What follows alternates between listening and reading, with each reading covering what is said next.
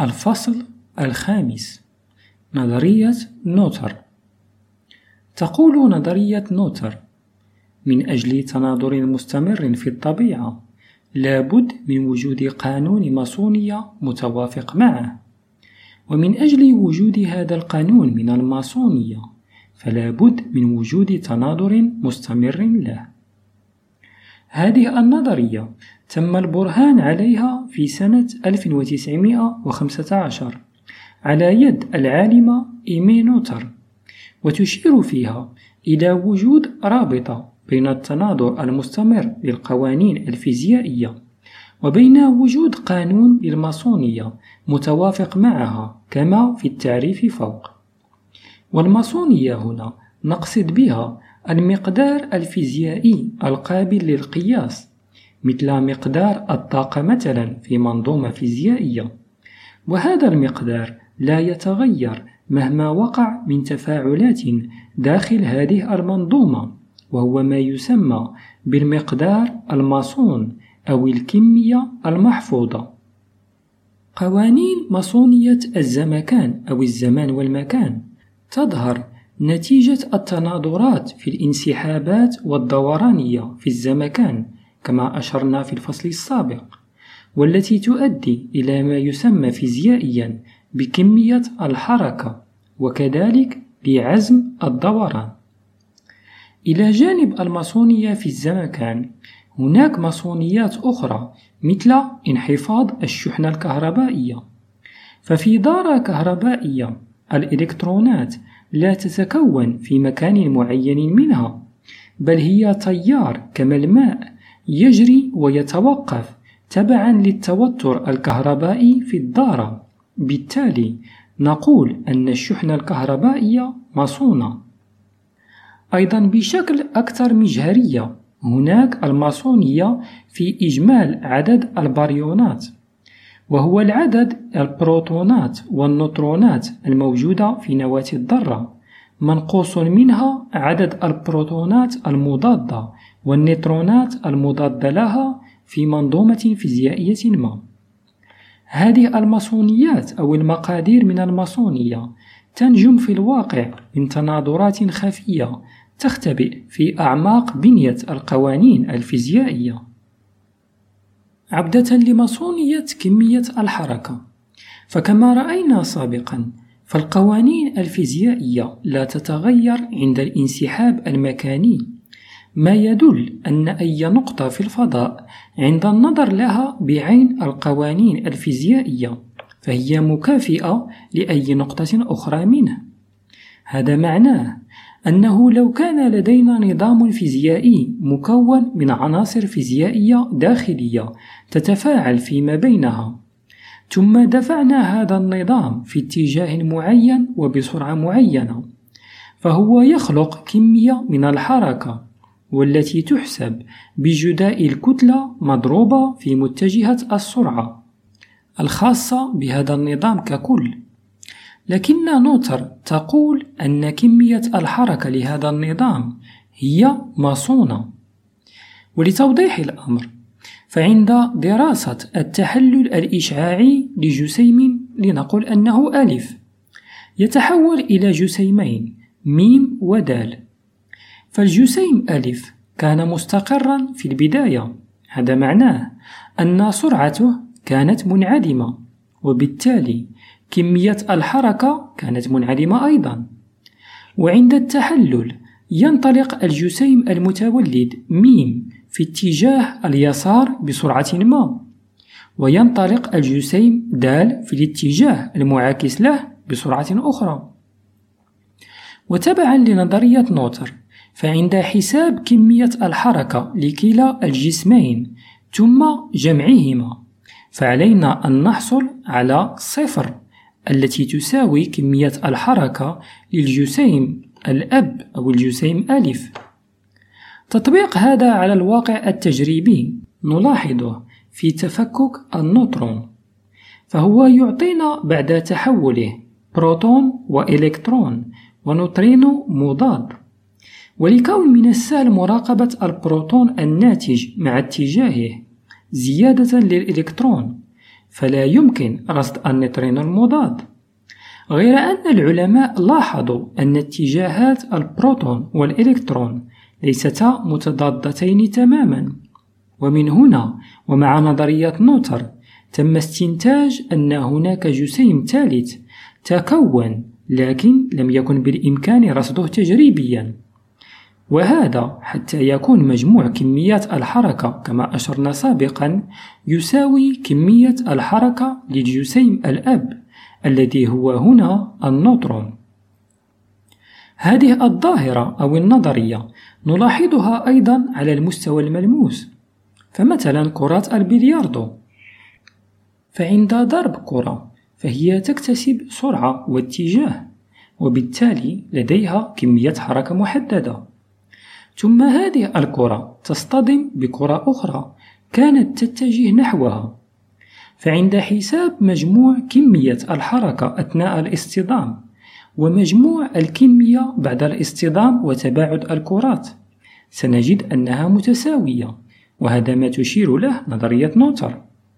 أيضا لو تخيلنا مشهدا تدميريا مثلا أن القمر اصطدم بالأرض. فالنواتج هنا ستكون كارثية بلا شك وشظايا عدة ستتطاير في الفضاء. إنما تبعا لنظرية نوتر فلو حسبنا كل كميات الحركة لتلك النواتج فسنحصل على قيمة تساوي ما كانت عليه كمية الحركة للأرض والقمر قبل الاصطدام. وهذا ما يدل مجددا على مصونية طاقة كمية الحركة. إيمي نوتر ليست أول من اكتشف هذه الظاهرة. فنيوتن منذ قرون لاحظ في التفاعلات الميكانيكية بين الأجسام هذه الظاهرة إنما لم تكن أكثر من ملاحظات واستنتاجات وبالتالي لم يكن بالإمكان الجزم أنها تحدث على مستوى الأجسام الضخمة كالنجوم أو الأجسام المجهرية كالذرات. غير أن نوتر أثبتت ذلك. لكون أنها اعتمدت على الرياضيات في بناء نظريتها عكس نيوتن الذي اعتمد على التجارب وبالتالي تمكنت من استنتاج نظرية أو قانون يحكم كل النظم الفيزيائية في الكون كما تم التأكد من ذلك تجريبيا في المختبر بل وعلى أجسام صغيرة بحجم يصل إلى عشرة مرفوعة للأس ناقص تسعة عشر متر. ماسونية الطاقة. قبل قرنين أجرى كل من بيير وماري كوري وهنري بيكيريل دراسات على الإشعاع الطبيعي الناتج عن المواد لأن الذرة لم تكن معروفة حينها. فلاحظ هؤلاء ثلاثة أشكال من الإشعاعات تصدر من المادة مع أنها في الأصل كانت تصدر من الذرة. وهي إشعاع ألفا وإشعاع بيتا وإشعاع غاما لاحقا اكتشف الباحثون أن ألفا هي نواة الهيليوم تنشق عن نواة أثقل منها. وإشعاع بيتا هو إلكترون يقذف من النواة. وإشعاع غاما كان عبارة عن فوتون. لكن بعد القيام بدراسات معمقة لهذه الإشعاعات أو النواتج الذرية كان هناك قلق أن إشعاع بيتا لربما قد يحطم نظرية نوتر. فمثلا النوترون عندما يتفكك يعطينا إلكترون وبروتون. إنما عند حساب طاقة النواتج ومقارنتها بطاقة النوترون الأصل.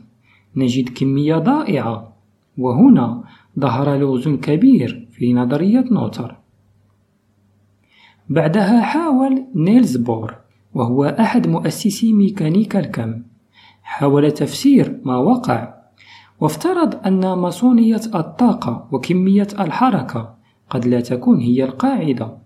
وربما هناك فوضى بدأت تطل برأسها على قواعد الفيزياء التقليدية. بالمقابل الفيزيائي وولفغانغ باولي رفض فكرة بور لأن نظرية نوتر تم اختبارها على مجالات عدة في ذلك الوقت وثبتت صحتها. فغير منطقي إذن أن يحدث الاختلاف في تحلل بيتا فقط. من بين كل تلك الكومة من النتائج. لهذا فقد افترض باولي عام 1930 أن هناك جسيم أولي جديد لم يتم رصده لعدم حمله أي شحنة كهربائية والذي سيملك قيمة الطاقة اللغز في تحلل بيتا. هذا الجسيم اليوم هو ما يسمى النيترينو المضاد. ومضاد لأن شحنته سالبة. لهذا لم يتمكنوا من رصده في الكواشف الكهرومغناطيسية سابقا. لكن اليوم نعلم بوجوده مختبريا. إذا باولي كان محقا في افتراضه وتم أول كشف مختبري لهذا الجسيم سنة 1956 حيث كانت تتفكك النيترونات في قلب المفاعل النووي حينها. لاحقا. تم اكتشاف أن هذا النيترينو لديه هويات متعددة منها نيترينو الميون ونيترينو الإلكترون. وللعلم فمن ساهم في هذا الاكتشاف هو أحد كتاب هذا الكتاب الذي تستمع لملخصه. أما اليوم فالعلماء يعرفون ثلاثة أنواع من النيترينو. هي نيترينو الإلكترون. ونيترينو الميون ونيترينو الطاو. وسنتعمق أكثر في هذه الأسماء لاحقا. منجم النيترينوات هذا يعرف اهتماما كبيرا من الباحثين. وما زالت المصادمات حتى اللحظة الراهنة تحاول اكتشاف طاقات ضائعة تلمح لوجود جسيمات جديدة. كما رأينا في هذا الفصل فالطاقة مصونة لكن دراستها ليست بهذه البساطة. فقد تتحول إلى أنواع أخرى من الطاقات كالصوت أو الحرارة ما يصعب بالتالي جمعها ومقارنتها بالطاقة الأولية للنظام. تعرفون تلك الكرات الفولاذية المعلقة والتي تكون فوق أحد المكاتب كزينة وتعرفون أنه عند رفع الكرة الأولى وتركها لتصطدم ببقية الكرات. فالكرة في الطرف الآخر ترتفع ثم تنزل لتصدم الكرات من الجهة الأخرى. وتبقى هذه العملية متكررة لوقت طويل. حسنا. هذا مثال ممتاز آخر عن مصونية الطاقة. فالفولاذ من جهة لا يضيع طاقة تذكر عند اصطدامه بفولاذ آخر. لكن الصوت الناتج عن ذاك الاصطدام هو في الأصل جزء من الطاقة تحولت إلى طاقة صوتية. ولهذا فهذه الآلة الجميلة تتوقف بعد زمن. فلو فرضنا أن الارتطامات لا تصدر أي صوت فعندها طاقة الآلة الكلية لن تضيع. وبالتالي لن تتوقف الكرات عن التراقص إلى ما لا نهاية. لكن على الواقع الطاقة تضيع بأشكال لا حصر لها. ماسونية عزم الدوران. عرفنا سابقا أن التناظر يحدث عند الدوران أيضا كما الانسحاب في المكان والزمان. ووفقا لنظرية نوتر فقانون ماسونية العزم الزاوي هو متوافق مع التناظر الدوراني. فالعزم الزاوي أو الاندفاع الزاوي إذا أردنا تسميته كذلك هو قياس فيزيائي خاص بالحركة الدورانية وبالتالي هو متعلق أيضا بالتناظر الدوراني. لتبسيط مفهوم الاندفاع الزاوي إذا أخذنا غطاء قنينة فعند فتحه نديره بعملية يكون اتجاهها عكس عقارب الساعة. فنلاحظ أن الغطاء قد ارتفع للأعلى مع كل عملية دوران. فالارتفاع للأعلى ذاك هو اتجاه الاندفاع الزاوي وهذه قاعدة. فأي شيء يدور عكس عقارب الساعة فاتجاه الاندفاع الزاوي سيكون للأعلى. وإذا دار باتجاه العقارب فالإندفاع سيكون للأسفل. بينما شدة هذا الاندفاع أو قيمته فسنحتاج لمثال مختلف لشرحها.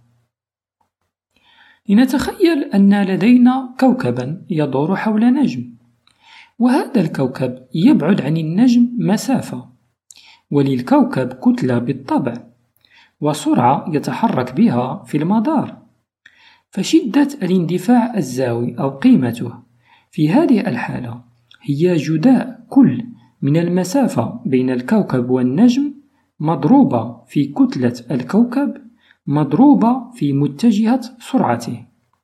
فنحصل على قيمة لهذا الاندفاع الزاوي. بينما يكون اتجاه هذا الاندفاع عموديا على مستوى مدار الكوكب. وهذه القيمة من الاندفاع الزاوي هي مصونة ولا تتغير ما دام الكوكب يدور حول النجم. العالم يوهان كيبلر اكتشف قبل زمن هذه العلاقة بين سعة المدارات وشدة الاندفاع الزاوي للكواكب وخرج بقوانين صحيحة لحركة الكواكب حينها. فقيمة الاندفاع الزاوي للكواكب عليها أن تبقى ثابتة. لهذا إن بعد الكوكب عن النجم فسرعته ستتغير حتى تضمن بقاء قيمة الاندفاع الزاوي ذاتها. وهذا أيضا زيادة لكتلة الكوكب. مثال آخر على الاندفاع الزاوي هو عند رمي القطعة الخشبية المخروطية التي تبقى تدور بعد رميها في الأرض. هذه العملية تسمى اللف المغزلي. فقطعة الخشب تدور على ذاتها وعند حساب شدة الاندفاع الزاوي لمثل هذه الأجسام يكون على شكل الكتلة مضروبة في ثابتة عددية تتعلق بنوع المادة المصنوع منها الجسم مضروبة في نصف قطر الجسم مضروبة في سرعة دورانه وهذه كلها تساوي قيمة ثابتة تمثل شدة الاندفاع الزاوي. وكون أن هذه القيمة عليها أن تكون ثابتة. فسنلاحظ أنه لو كانت هذه القطعة قطرها عريض فسرعة الدوران ستقل حتى تحافظ على القيمة الثابتة للاندفاع الزاوي. أفضل مثال على ذلك هو راقص الجليد. فحينما يدور على نفسه يقوم بتقريب يديه إلى صدره. وفائدة ذلك هو تقليل قطر جسده وبالتالي تبعا للعلاقة التي ذكرناها يزداد دوران جسمه أو سرعة دورانه. بينما لو فرد يديه فستقل السرعة. وفي الكون فالنجوم العملاقة أو السوبر نوفا أو المستعرات العظام حينما تنهار كما أسلفنا في الفصول السابقة وتنكمش على نفسها ويصبح قطرها ضيقا جدا. فتبعا للعلاقة الخاصة بالاندفاع الزاوي فسرعة دوران هذا النجم القزم تصبح هائلة. ونتيجة لذلك وبسبب مجاله المغناطيسي الناتج عن هذه العملية يطلق هذا القزم نبضات من الضوء تكون منتظمة. ولهذا تسمى هذه النجوم النجوم النبضية.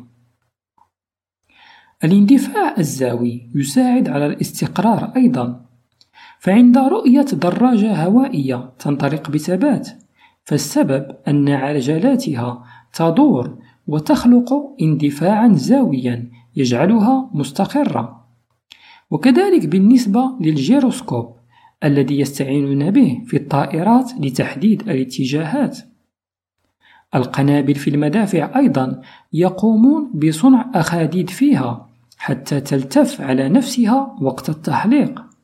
وعملية اللف المغزلي للقنبلة تخلق اندفاعا زاويا يحافظ على استقرارها في مسارها. الأمر لا يتوقف هنا فداخل المجموعة الشمسية لكل كوكب هناك اندفاع زاوي يحافظ على استقراره في مداره. وقيمة هذه الاندفاعات حين يتم دراستها تشير إلى الأصل الأولي للكواكب والنجوم عندما كانت تلك السحابة الأولى تدور باندفاع زاوي له قيمة محددة. وهذه القيمة هي التي بقت بعد تكون الكون الذي نعرفه اليوم. وهذه أيضا معلومة أخرى تؤكد التناظر من زاوية الدوران أو بالأحرى من زاوية الاندفاع الزاوي. قوانين ماسونية الاندفاع الزاوي تم التأكد منها خلال القرن العشرين سواء عبر مراقبة الفضاء أو في التجارب المختبرية أو على مستوى الذرات. وعند الحديث عن الذرات فهناك الاندفاع الزاوي الذي يحدث ظواهر كمومية مقلقة وسلوك غريب للمادة. تحت شروط محددة. وهذه الغرابة سنتطرق لها في فصولنا القادمة.